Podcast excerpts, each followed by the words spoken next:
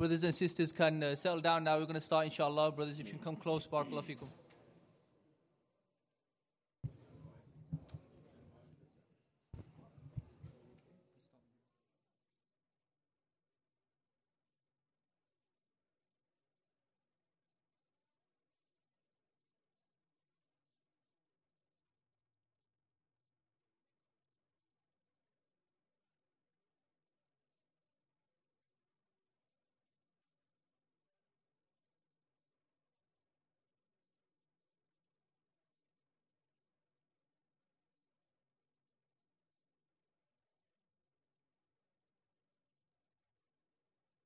بسم الله. بسم الله الرحمن الرحيم. الحمد لله رب العالمين. وبه نستعين ونصلي ونسلم على خاتم النبيين نبينا محمد وعلى آله وصحبه وسلم تسليما كثيرا إلى يوم الدين. أما بعد رب اشرح لي صدري ويسر لي أمري واحلل عقدة من لساني يفقه قولي. All praises belongs to Allah subhanahu wa ta'ala alone. We praise Him and we seek His assistance and guidance and we seek refuge in Allah from the evil of ourselves and the adverse consequences of our deeds. We testify that whomsoever Allah guides, none can misguide, and whomsoever He misguides, then none can guide. And we request praises and blessings upon the final messenger, our master and teacher and leader, Muhammad ibn Abdullah sallallahu alayhi wasallam. I bear witness that there is no one worthy of worship besides one Allah, and that Muhammad sallallahu alayhi wasallam is his messenger. My dearest brothers and sisters in Islam, Salamullahi alaykum wa rahmatuhu wa barakatuh. May the praises and blessings of Allah subhanahu wa ta'ala be upon you all. It's a great pleasure to be amidst you all in this wonderful establishment, Green Lane Masjid, uh, an icon. Um, and I don't just say it verbally, but I say it from the heart, uh, especially as someone who's been blessed to travel to different lands to teach from the inheritance of Rasulullah sallallahu alaihi wasallam. The work of this masjid is iconic. So once again, it's a pleasure to be amidst you all in this wonderful establishment and icon, uh, Green Lane Masjid, to share with you during this evening some advices from the inheritance of Rasulullah sallallahu alaihi wasallam.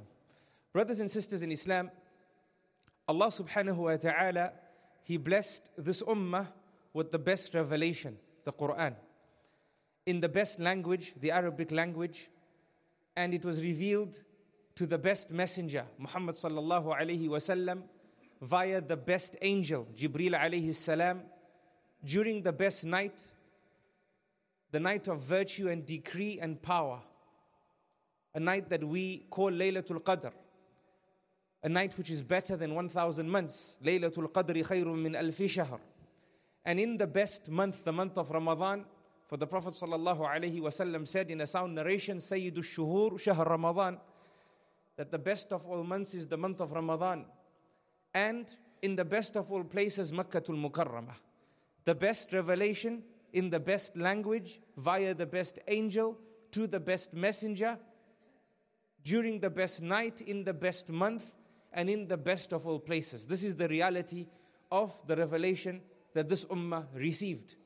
And in this best revelation that came to us in the best way and most excellent of ways, Allah subhanahu wa ta'ala described us, the ummah that has received this revelation, as the best of all nations. We are the best of all nations.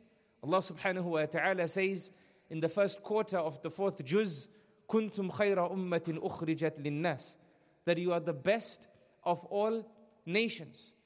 Now, brothers and sisters in Islam, you and I know very well that this title that we hold of being the best cannot be void of worthy responsibility. The nature of the life of this world is that every title held, it comes with its fair share of responsibility. The more noble and greater the title, dictates that the responsibility is also greater.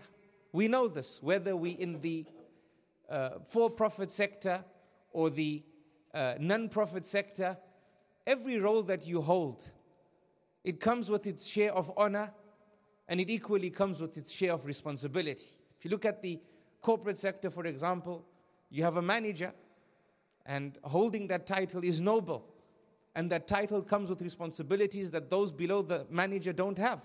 Above the manager, you have the line manager. A greater title with greater responsibilities, naturally. Above the line manager, you have the chief operating officer. Greater title comes with greater perks, higher salary, but it also comes with greater responsibility. Above the COO, you have the chief executive officer, the CEO. Great title, very noble. Not many people qualified to hold that title.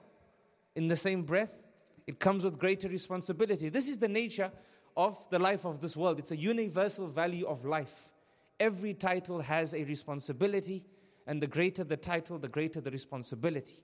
Which means you and I, as holders of the title, the best of nations, we need to ask ourselves a very important question What responsibility has Allah placed upon us through which we have gained this noble and mighty title? It's not enough to just feel that we hold the title because we happen to be from the ummah of Rasulullah sallallahu alaihi wasallam. It was inherited like royalty is inherited. It was the qadr of Allah that we were born after the advent of the messenger.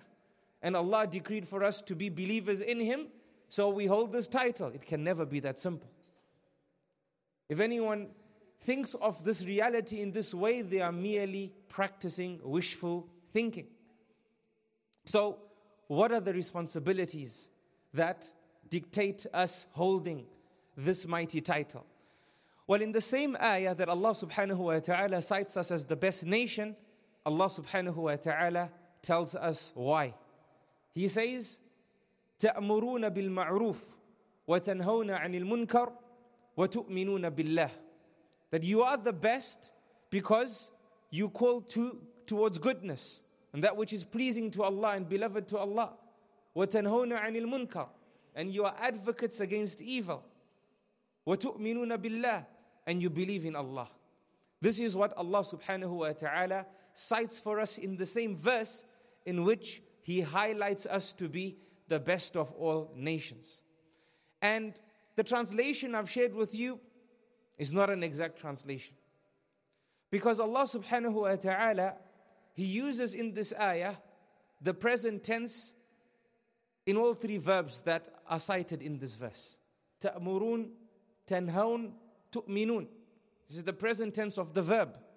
In the Arabic language, there's a principle which states وفعل المضارع في اللغة العربية يقتضي الحال والاستقبال أو الاستمرار that the meanings of the present tense in the Arabic language they carry a dual meaning the meaning of something which occurs now and something that continues to occur something that continues to occur such as the present continuous as we may know it in the English language. So if we understand this and we know that nothing in the Quran is void of benefit, nothing in the Quran happened to be revealed with no purpose, we have to ask ourselves an important question. Another important question. Why did Allah subhanahu wa ta'ala use the present tense for all three verbs? And the answer to that question is Allah subhanahu wa ta'ala is telling us that you are the best of all nations because you continuously invite towards good and you continuously forbid evil and you continuously believe in Allah. There's no weekend from the, these three responsibilities. There's no bank holiday from these three responsibilities. There's no time out from these three responsibilities. As someone who believes in one Allah and you accept Muhammad wasallam as the final messenger, then these three responsibilities fall upon you and are with you with the waking of every day and the sleeping of every night, and they define you with every breath that you breathe. This is what the ayah is telling us. And it's not strange, it makes sense because these three responsibilities are mighty ones. And having these three responsibilities apply to us with every breath is even mightier. And this justifies the title that we hold of being the best of all nations. Now, in terms of Allah calling us the best of all nations, then consider that the best of all individuals that walked the face of this earth, they were the Anbiya alayhi salatu wassalam. the messengers of Allah subhanahu wa ta'ala. And they were defined by these three realities callers towards good, warners against evil, advocates against evil, and believing in Allah subhanahu wa ta'ala.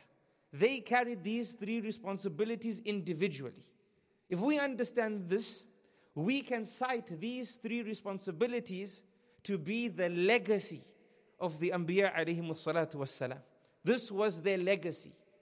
This is what they sought to create and worked diligently to create. And when they passed away, Allah subhanahu wa ta'ala took this legacy and He moved it from the shoulders of one man to the shoulders of another man, to the shoulders of another man. From the time of Nuh alayhi salam, who was the first messenger, until the advent of Rasulullah sallallahu alayhi wasallam, the final messenger and the seal of all prophets. For there will be no other messenger or prophet to come after him. So the legacy, in terms of it being transferred from the shoulders of one man to another, another man, ended with Rasulullah sallallahu alayhi wasallam. But what will happen to the world after Muhammad sallallahu alayhi wasallam? For we know that the world continues to exist, shaitan continues to exist, the battle between truthfulness and falsehood continues to exist. The battle that shaitan has waged against the children of Adam continues to exist. What will happen to all these people, Ya Allah? If the world continues to exist and mankind continues to exist, and the legacy in terms of being transferred from a messenger to a messenger ends with Rasulullah sallallahu alaihi wasallam, what happens to the world? And the answer to that question is the Ummah of Muhammad sallallahu alaihi wasallam. You and I, the Ummah of Muhammad sallallahu alaihi wasallam. You and I, brothers and sisters in Islam, we happen to the world. For this Ummah is an Ummah that came to give and not an Ummah that came to take. This Ummah came as a solution to the globe and not as a problem for the globe. This is the reality of La ilaha illallah Muhammadur Rasulullah. And thus, this nation has been titled as the best of all nations. Because after Rasulullah sallallahu alaihi wasallam, Allah took the legacy of prophethood and transferred it to the shoulders of an entire nation. Collectively, the Ummah of Muhammad sallallahu alaihi wasallam, that they will be carriers of this legacy until the day of Qiyamah. This is our reality, brothers and sisters in Islam, and I cannot think of any better, more effective way to run a topic that deals with knowing to growing in light of the new year 2020 than this particular introduction, which highlights for us our responsibility, that highlights for us the legacy that we carry, that highlights for us how important we are as human beings in existence today. One of the biggest crimes that the Ummah has done to itself is failed to recognize the true currency of each member of this Ummah. We fail to respect ourselves by realizing our worthiness. That's what's happened. We have not managed ourselves effectively as a member of the best Ummah. We, for some reason or the other, we have this inferiority complex. We look up to others to show us the way when the way has to be shown by us. The responsibility of carrying this noble legacy is on our shoulders. And the responsibility of transferring this noble legacy to the next generation is on our shoulders. And Allah subhanahu wa ta'ala will question us for what we did, everything that we did when we meet Him on the day of Qiyamah. This is part of the reality that comes when you are from the best ummah. Just like the CEO is responsible to the board. The board doesn't talk to anyone but the CEO because he holds the greatest title. Allah subhanahu wa ta'ala will question us about what we did and question us in a way that will be more diligent than any other nation before us will be questioned. Why? because no nation before us was given the legacy of Nubuwah. Brothers and sisters in Islam, it is for this reason that Rasulullah sallallahu wasallam spent 23 years equipping the Sahaba to carry this legacy and to pursue his vision of Islam reaching the four corners of the globe. And not just any Islam, but Islam upon his mandates, his sunnah reaching the four corners of the globe. His legacy and his vision was so large, he never had enough years to his life to complete his vision in. And he strategized accordingly by equipping his Sahaba radiallahu anhum ajma'een. And thus we see them diligently taking on the responsibility of the messengers collectively and taking Islam out of the Arabian Peninsula. And we know where Islam reached uh, during the time of Abu Bakr and then in particular during the time of Umar, Umar ibn Khattab. And in the Prophet sallallahu alaihi wasallam's endeavor to equip an ummah, he taught many lessons that the lecture of this night can in no way facilitate. 23 years of lessons of the Prophet sallallahu alaihi wasallam, especially someone who was blessed with jawami'ul kalim, someone who was blessed with the ability to speak so much in so little, we would need to sit a very long time to not encompass, but maybe comprehend an introduction to the many keys to success that he sallallahu alaihi wasallam left behind. But allow me to share with you a few of those keys, starting with a key that we take from the first part of the testimony of faith, La ilaha illallah, there is no one worthy of worship besides one Allah, and that is the key of ikhlas, the key of sincerity. This key that mandates that as a member of this ummah, we live our life in such a way that we don't speak except for the sake of Allah. We don't remain silent except for the sake of Allah. We don't act except for the sake of Allah.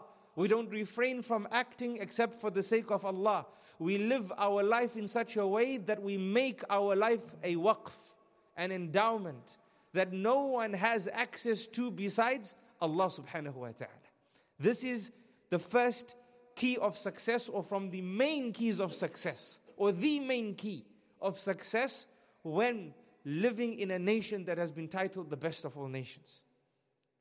Moving into the next year, we need to have a plan with regards to this first eye of success, the concept of ikhlas. We need to have a plan of diligence with regards to the first part of the testimony of faith. La ilaha illallah, words that are light on the tongue, but words that come with mighty responsibility. With regards to ikhlas and being sincere, it can never be a discussion void of another discussion. And that is the discussion in relation to the niyyah, the intention. For the place of ikhlas is the heart.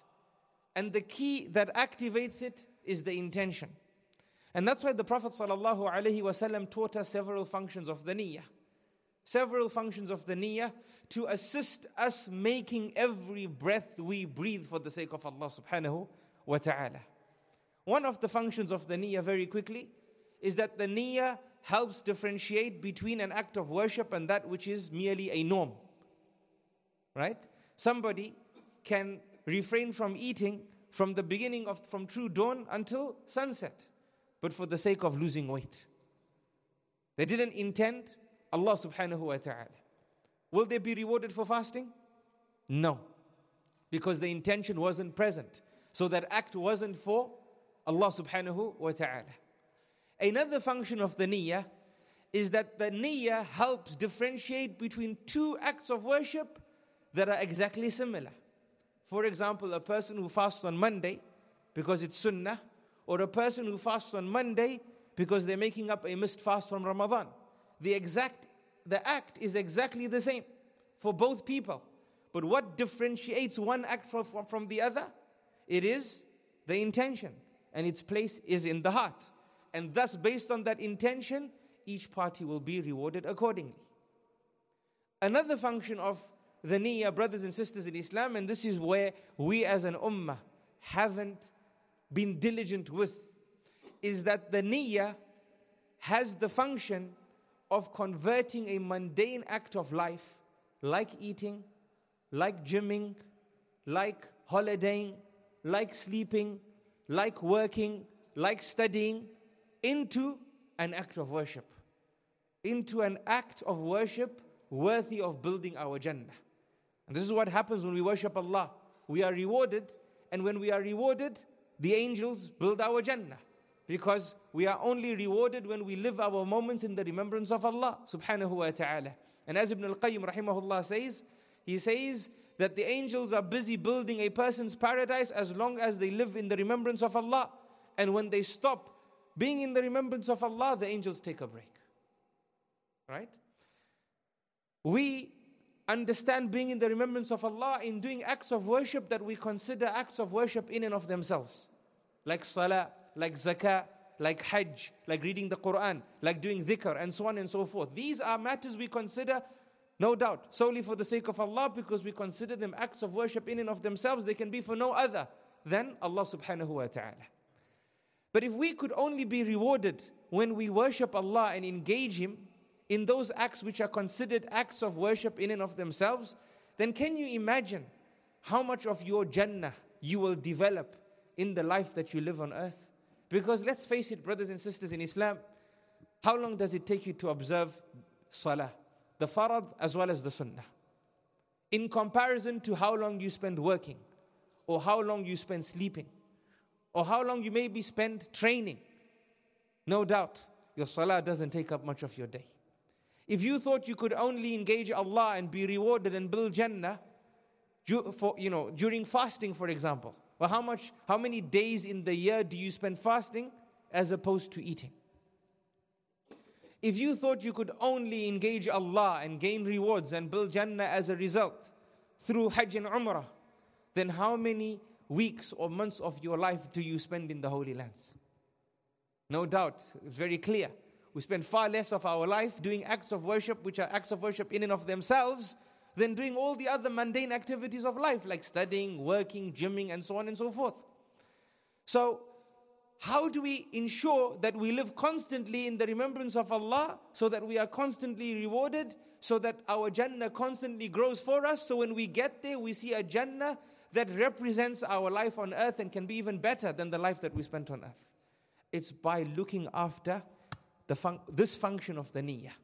The function of the niyyah that helps you convert your normal act into an act of worship. How do you do this?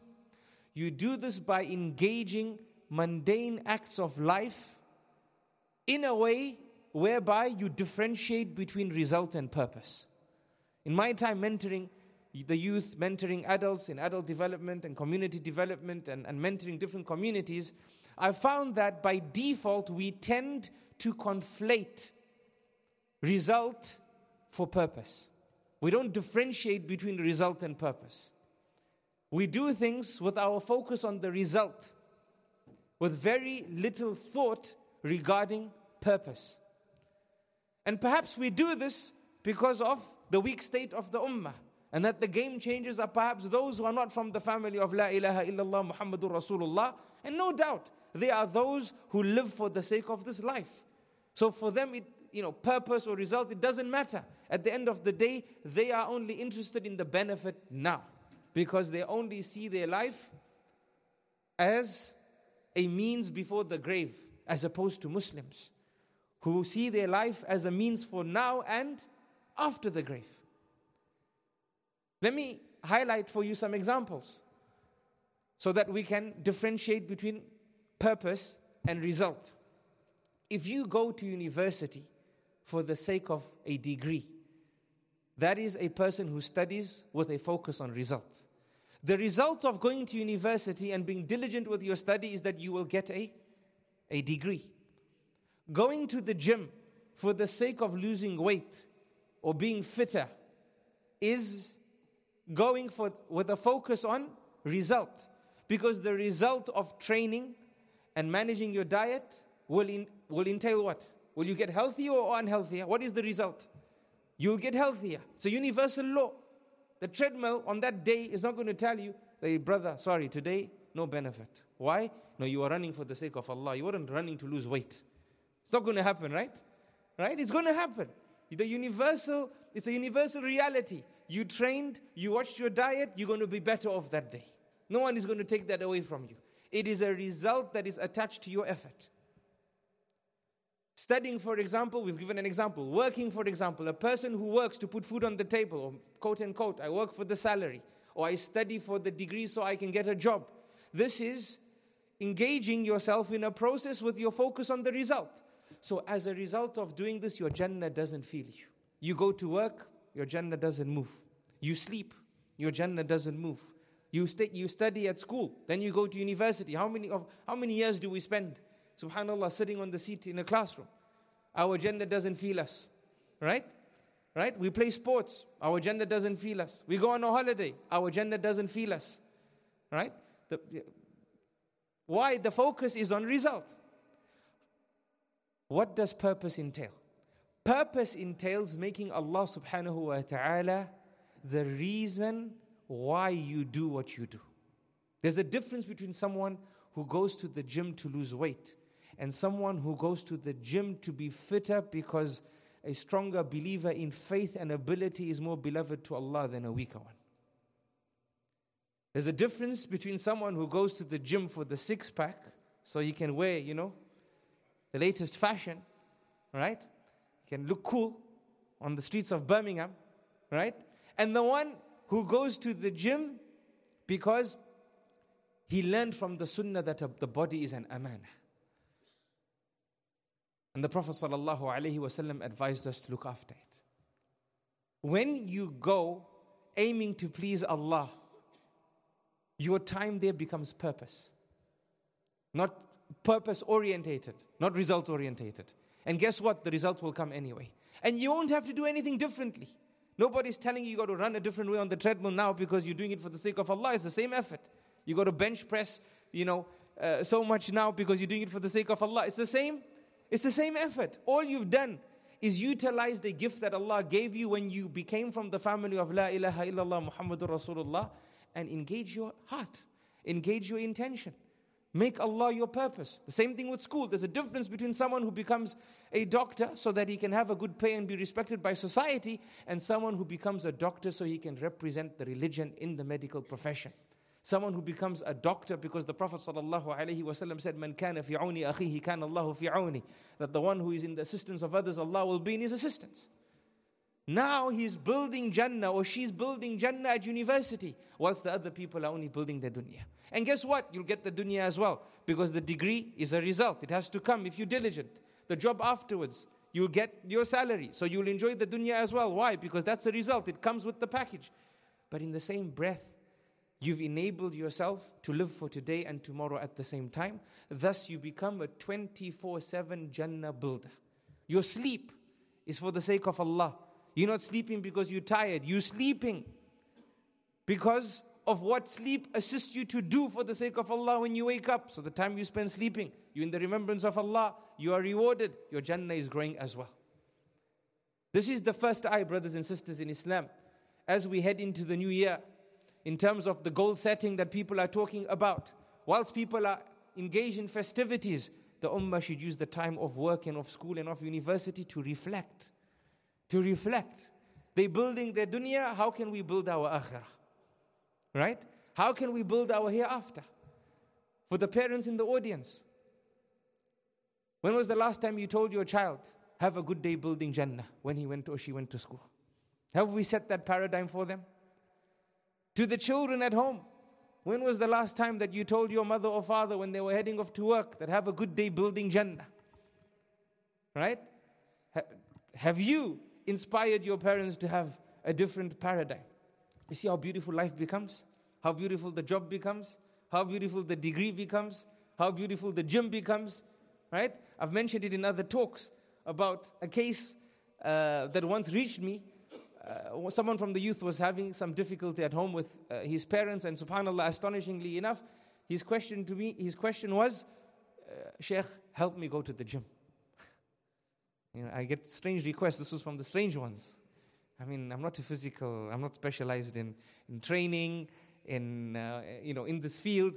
But mashallah, now the sheikhs have to be multifaceted. The youth, they want the sheikhs to do a lot of things. So I said, uh, brother, what's your problem? But on a serious note, he had a problem because he had some health issue and he had to lose some weight. And the parents had paid a lot of money uh, for this gym and some trainer uh, to assist him in the process. They invested in his health, but he wasn't going to the gym. So I said, Hey, brother, what's the problem? He goes, Yeah, Sheikh, it's too hard. Yeah, Sheikh. I said, Why is it too hard? Because I just lose motivation.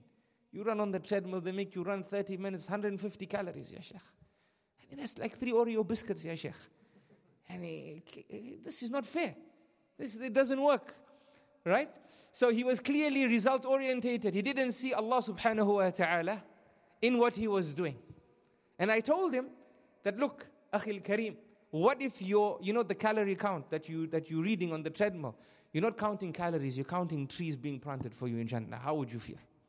You know, for every calorie, that's a tree. So you make it two trees, make it three trees, make it 20, make it 100, make it 200. He goes, Wallahi, that sounds better. Right? No doubt he's a, he was raised well. He fears Allah subhanahu wa ta'ala. He had a good upbringing. He had a realization about the hereafter. He felt motivated by this. I said, Khalas, don't go to the gym to lose weight. Go to the gym so that you can represent that part of the sunnah that is dedicated towards the human, the Muslim being a healthy human being. Right? Right? Find Allah subhanahu wa ta'ala in that which you do. So this is the first eye, brothers and sisters in Islam, or the first key from knowing to growing. We know this stuff. We need to grow as a result of our knowledge. We know what La ilaha illallah is. We know the conditions of La ilaha illallah. Right? We know what it means. We know that we worship one Allah. But have we done justice to the application? Have we grown diligently as a result of the knowledge that we have? Let's make this year that we're going into, uh, our year is the Islamic year, but for the sake of our norms, and everyone's talking about resolutions, let's make this year the year that we grow properly as a result of the knowledge that we have. The second key that I want to share, and it's something that we must be diligent with, especially if we begin living our lives for the sake of Allah and our eating, sleeping, gymming, training, studying, working, everything becomes for the sake of Allah and our entire life becomes a waqf and only for Allah, is ihsan. And ihsan is about excellence. Because if you're doing it for Allah, then, don't, then excellence has to be the minimum requirement. If you're doing it for Allah subhanahu wa ta'ala, Rabbul Alameen, the Lord of the worlds, you're doing it for the Lord of the worlds, excellence has to be the minimum requirement. I'm sure you agree. Allah subhanahu wa ta'ala is worth it. We should not give anything below the stature and status of excellence. Mediocrity cannot be our way because we're doing it for Allah subhanahu wa ta'ala alone. Our work is for Allah, so we'll be excellent in our work. And let me qualify that statement. I mean excellent in effort, not result. Result is with Allah. That's the qadr al kawni, the universal qadr of Allah. But what is in our hands is the qadr al shari, right? The religious qadr, where we can take the means. That is with us. We need to be excellent in excellent in effort. Our studying should be excellent. The results might not come the way we intended. That's that's when we say qadr Allah wa ma sha'a And this is the qadr of Allah. It's not that you sleep, you don't study, you procrastinate. Then at the night of the exam, you crash study. Then you go into the exam and you fail. You say qadr Allah. La, this is not qadr Allah, ya akhi. This is not the way we use this uh, Ahl Sunnah wal Jama'ah. We don't, doesn't allow people to blame the qadr for their lack of diligence. That you created the circumstance that you are in, don't blame the qadr. Yes, everything is the qadr of Allah, but it's bad adab, it's bad manners with Allah to lack diligence and then blame the qadr. No, we're saying excellence in effort. Excellence in effort. You are now working for Allah. You are now a student for the sake of Allah. You are now training for Allah. You are now on holiday for Allah. You are now sleeping for the sake of Allah. Did you take care of all the adhkar before sleeping? the sunnah when sleeping. You're doing it for the sake of Allah, right? So be excellent. Excellence has to be the minimum requirement. We must be excellent, for Allah is excellent with us, subhanahu wa ta'ala. Excellence has to be the minimum requirement. And we need to work towards it. I'm not saying it's going to come overnight, but it's something we should keep in our minds and work towards, right? So when we talk about knowing to growing, we experience ourselves over the course of the weeks and over the course of the months. We are really growing in our, our ability as a student, in my ability as an employee, in my ability as an employer, as my, in, you know, in uh, my ability as a parent. My, if I'm a father for the sake of Allah, I have to be an excellent father and work towards it. If I'm a mother for the sake of Allah, I have to be an excellent mother and work towards it. If I'm a son for the sake of Allah, I have to be an excellent son, a daughter, an excellent daughter, and so on and so forth, and work towards it. And no doubt, that excellence is going to come from where? The second part of the Shahada, which is what? Muhammadur Rasulullah sallallahu alayhi wasallam. That you engage yourself in those roles upon the Sunnah. You see the application of the Shahada in our lives. Many people have a, a very restricted understanding of La ilaha illallah Muhammadur Rasulullah. But wallahi, this Shahada is the Shahada because it has to dictate our way with every second that moves on the clock. You do it for the sake of Allah and you do it upon the Sunnah. Because Allah subhanahu wa ta'ala said, لَقَدْ كَانَ لَكُمْ فِي رَسُولِ اللَّهِ أُسْوَةٌ حَسَنَةٌ In the messenger, sallallahu alayhi wasallam, is the best example. Whatever you do, apply his way in what you do. If you're a student, be a student upon the sunnah. The sunnah is the best example for you. If you're a parent, a child, an employer, an employee, a community member, and we all are community members, this is also a category that we need to grow. How effective are we as community members? If we die, what will Birmingham lose or miss? To ask ourselves that question. If I'm part of the solution and I'm a member of this ummah and I was sent to give and not to take, if I pass away, what will this city lose? What will my community miss? Right? What impact have I had? We have to ask ourselves this question. If I'm a community member, for the sake of Allah, I have to be a community member upon the sunnah. If I'm a neighbor, for the sake of Allah, I have to be a neighbor upon the sunnah. If I come to the masjid, where do I put my shoes? Where do I park my car? Because I'm going to be a neighbor to people in the masjid. What is the sunnah here? I need to represent the messenger of Allah sallallahu alaihi wasallam in these moments. How best can I do it? And this is you working towards meeting your Nabi at the Hawd, at the basin sallallahu alaihi wasallam and drinking from the Hawd. This is you working towards it. You know, when the Malaika say you don't know what they did after your own Nabi, when they shift members of his ummah away, and the Nabi sallallahu alayhi wasallam is emotional seeing this, and he says, This was Allah's promise to me that they will have access to me. They say, You don't know what they did, O Messenger of Allah. Instead of following, they innovated. And those who didn't innovate, they chose to leave. How many of us today leave the sunnah because it's a sunnah? Let's be honest, brothers and sisters in Islam. We want excellence. The best before us, they practice sunnah and acts because it was a sunnah. Today we leave sunnah acts because it is a sunnah. Total opposite. La hawla wa la quwwata illa billah. How are we being diligent to La ilaha illallah Muhammadur Rasulullah? So excellence has to be the minimum requirement. And in your endeavor to achieve this excellence, brothers and sisters in Islam, I want to share some tips and then inshallah we'll end. One of the things we must do because it's important that every lecture has a how element to it. A lot of the times people say, Wallahi, Sheikh, this inspired me and that inspired me, but I'm stuck. What do I do next? Right? And that, that's true. That's true. We fail to give a complete package. And I've thought about this from my experience mentoring different communities, and I want to share with you what I feel works. Number one, each and every one of us here must have a plan that within the first month from now, we develop for ourselves a board of directors. We treat ourselves as a project and we develop for ourselves a board of directors. We identify people in our lives who sincerely desire our success. Someone who is knowledgeable about Islam and can help us with matters of halal and haram, and they're responsible. And I'm not talking about the online thing because I don't even want to start talking about the online sphere at the moment and the state of the da'wah online because we might lose the whole lecture. Find someone who is knowledgeable and responsible with the, with the inheritance of Rasulullah sallallahu alaihi wasallam, who has a vision for the ummah. He's not just good for talking a lot of stuff for the sake of gaining attention. He has a vision for the ummah, and based on it, he represents the sunnah of the Prophet sallallahu wasallam. Place him in your board of directors. Find someone who will boost your iman when your iman drops, because there will be times when your iman drops. It's the nature of life. This world gives us days that are for us and days that are against us. It will happen. Someone who has the ability upon the sunnah, they won't bring bid'ah into our lives, they will boost our iman and be a means for us.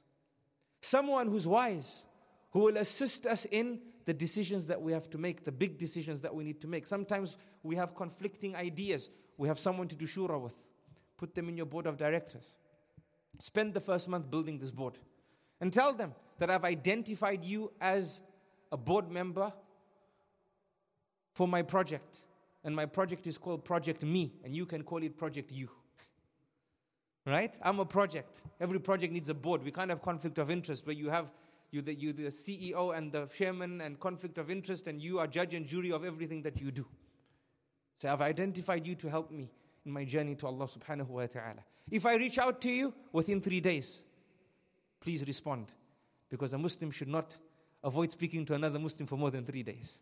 It's not uh, what the hadith is saying, but it's an application that we can share. Give them three days. Don't scare people. Say, when I call you, make sure you answer. No, say, I give you three days. And this will help you as well. Maybe somebody needs some advice from you. You can tell that person, give me three days because you have your process in order with your board. This is number one, brothers and sisters in Islam. Work on this.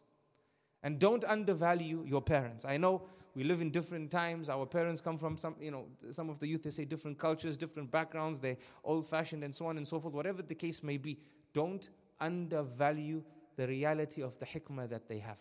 Because they have wisdoms based on life that they've lived. And remember, they lived at a time that us young guys didn't live at. And they achieved things that perhaps if we lived at their time, we wouldn't have achieved. So they've seen life and understood life in a way that other people haven't. And never forget that no one is more sincere for your success than your mother and father. No matter what the situation is, no matter how ignorant you think they are, no matter how old fashioned you think they are, there is no one who loves you to succeed more than them. There is no one who is more sincere for your success more than them. So don't undervalue their importance when you build your board. The next thing, brothers and sisters in Islam, is have cave days in this year. I call them cave days because our, sun, our, our Islamic history is filled with caves, and caves did amazing things for us. Right? Right? You, surah Al Kahf is a whole surah named after a cave. Right? And the cave saved the, the Iman of the people in it. The Prophet ﷺ received revelation in a, in a cave. In the hijrah of Tawheed, when the Prophet ﷺ migrated to Medina, they took refuge in a, in a cave. You need to have cave days. I don't mean now build your homes, build, bring rocks and start building caves. No, don't go and upset the family setup. Uh, I don't mean that. What I mean is create a circumstance for yourself which is one of reflection and contemplation. Switch off the mobile phone, get off media, tell your family, your wife, your kids, your husband, your kids, I need time out. I am going to have a meeting with myself today. This is my day. And sit down and understand yourself. Right? Understand yourself. Now, many times people say, What should we do in the cave day? So I'll share that with you as well. One of the most effective things that I've that I've benefited from during a cave day is listing every role that Allah has placed in my life. Every role. If you think about your life carefully, you'll see, subhanAllah, you have roles that you, you don't even think of. Wallahi. And these roles are of two types. We have roles that we can never give up and roles that we sometimes give up and we have a break from, we have flexibility with. Roles that you can't give up, like being a Muslim. Can you give up that role? Being a mother and a father, a parent, can you give up that role? Can you tell your kids it's 5 o'clock today, Friday, guys? Khalas, no more Baba, Mama, call me brother, huh? You can start calling me Baba on 8 o'clock on Monday. Doesn't work like that. You can't give up that role. You can't give up the role of being a community member. You can't give up the role of being a grandparent, a parent, a nephew, a niece. These are roles that are stuck with you. Write all those roles down and think hard. Think hard and list those roles. Wallahi, you learn things about yourself that day that you didn't know. I say to you because I, I went through the revelation myself.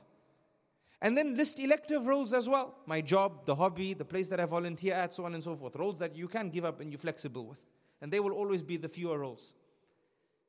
Then highlight for yourself what will please you about that role the day you're about to die. Ask yourself, I'm on my deathbed and the angel of death has appeared, and I think of this role that Allah has given me. When I think of that role, what will make me happy? That I'll be ready to meet Allah with that thought. Dream big, write it down. As a mother, this is what I'd like to see. As a father, this is what I'd like to see. As a son, if I'm a son passing away and I look at my father, what do I want to see? Look at my mother, my relationship with them. What thought do I want to have about the relationship that will make me ready to meet Allah subhanahu wa ta'ala? Write it down. Right? It's difficult. And the initial cave days will need weeks. Will not cave days, be cave, cave weeks. You need many sittings to get through this. No problem. At least you are growing. You're working towards something, and Allah knows you're doing it for His sake. Right? That perhaps if you pass away during that period, Allah will reward you the rewards of the dream that you had written down. Because Allah is Kareem. Right? Allah is Kareem. He can reward us without effort. Imagine if you're putting the effort and the qadr takes over. Write down those, those ambitions. The day I die, this is what I want to see when I look at my community, my parents, my children, my spouse, and so on and so forth. The next thing you need to do after you get that done is critically analyze yourself now in that role. As a son, how, how good am I as a son? Write it down. How far am I from that dream? As a daughter, as a mother, as a father, as a husband, as a wife. Don't keep it in your head, write it down. Trust me, keeping it in your head doesn't work. Shaitan will spill wiswas over it and make you forget. Write it down, see yourself on paper. I call this a gap analysis because when you hold yourself to account now and you write where you are now and you've written where you want to be, between this and that, there's a gap. This is your gap analysis. You're understanding the gap between you right now and where you want to be. If you don't understand that you're sick, you'll never seek the cure. So you need to understand your reality. This is how we're going to grow. Okay? This is the gap analysis. After you, and be honest with yourself, be honest with yourself. No one is going to read it, it's between you and Allah. After you're done with that, run what we call a root cause analysis, or what I call a root cause analysis. The root cause. Why? What is the root cause for me being here and not here? Write it down. I want to read Qiyamul Layl uh, every day. But at the moment, I'm reading it one day a month or one day every two months. Okay, so you know your gap. Now write down why. What's happened? Right? Oh, I'm too tired to wake up. Or I lose motivation. I want to read one juz of the Quran, but I'm reading a few pages. So now you know your gap. Few pages of the Quran, one juz. I want to get there. Before I die, I want to know that every day I read one juz. I used to complete a Mushaf every 30 days. Right? And the ulama of the ummah used to consider this part of uh, being a strong Muslim, a Muslim of strong faith. Okay, why am I here? Maybe my recitation is weak, so it takes me too long to recite. So it's just not practical in my day to be able to achieve that. Maybe I lose motivation. So now you're writing the causes. Gap analysis, then root cause analysis. The third thing you're going to do is run a solutions analysis. What can I do to close this gap? What can I do to close this gap? If you lose motivation, maybe get a Quran buddy or someone to fast with you. Right? So together, you do it. So you keep each other motivated. If I do it in pairs, it will inspire me to, to complete it. Maybe my Quran recitation is slow. Maybe I don't know the, the rulings of this salah or that salah, etc. Let me get a teacher who will teach me Quran, who will strengthen my recitation. So I'll become a more equipped reciter. So I can recite more pages in the time that, I'm, th- that I have. Right now, maybe I'm reciting two pages because I'm weak. Maybe I can do 10 pages. So now you're writing down solutions. Okay? And then, brothers and sisters in Islam, set yourself targets. But don't set yourself targets in a way that they define you. No, set yourself targets so at least you have some metrics in terms of your development. And I highlight this because some of the youth that I develop, when, I, when you set targets and they become target orientated, the target makes them lose motivation because everything about them is hitting the target. If I didn't hit the target, I failed. And no, life is not like that. Remember, we said excellence in effort. Sometimes you don't hit the targets, qadar. Maybe you overplanned. Maybe, you know, different, maybe you were not well. Maybe some guests came for that month. So put the targets not to define you, but for you to have some form of measurement of your development. Okay? With your Quran, your relationship with Allah, with your parenting. Do I need to take a course? Do I need to get anger management? Right? You know, one of the greatest things that have come out from this process when I've, when I've mentored people and put them on this plan, someone said, Sheikh, you know what I've realized? The roles that I can't give up, I'm not giving them the priority that they deserve. I said, What do you mean? He says, I've realized that the roles that I have flexibility with, which no doubt have a lesser importance than the roles that I can't give up, I'm giving these roles more important, more importance, and as a result, the roles that I can't give up are suffering. I said, What do you mean? He says, I give so much priority to my job that my role as a father is, is, is, is, uh, is failing. Subhanallah. The process made him realize that he's got an issue with priorities, even. And I'm sure many of us will have that. That we've, we've, or someone said, Subhanallah, I convinced myself giving time to the job because I made my relationship as a father about providing for my child. I didn't think of inspiring him towards this, inspiring him towards that. Now that he had time to think, he got out of the hustle and bustle of life, he started remembering things about himself that he always had, but he was heedless about. This is the power of this process. It's not strange, brothers and sisters, that the Messenger وسلم, was in a cave for a long time before revelation came to him. Reflection, board of directors, and cave days. These are two tools I can share with you from my own experience and tips in terms of how to run your cave days from my own experience that can help you run yourself this year in a way that you know and you grow. MashaAllah, you have this wonderful masjid, and we started this talk highlighting the efforts of this masjid. Just last week, you had this phenomenal uh, conference where you were able to study at the hands of mashayikh that maybe people in Saudi Arabia don't get a chance to, to sit with them. That's a fact. That is a fact. Right? There's a lot of knowing going on, a lot of learning going on. Correct? Alhamdulillah. The masjid can give what it can give, but the masjid cannot make you transform. Transformation comes from you. The knowledge of Islam is transformational. We cannot be like those people who behave like a rocking horse. They move, but they don't progress.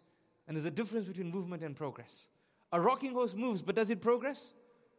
It doesn't progress, it rocks. It rocks on the same spot. Shaitan is happy to deceive us, where he puts us in a vortex of constant learning. So we're constantly moving, but we are not progressing in our journey to Allah subhanahu wa ta'ala. There's a lot of knowing and not enough growing. It's reflective days that help us engage our Lord in a better way and help our lives evolve.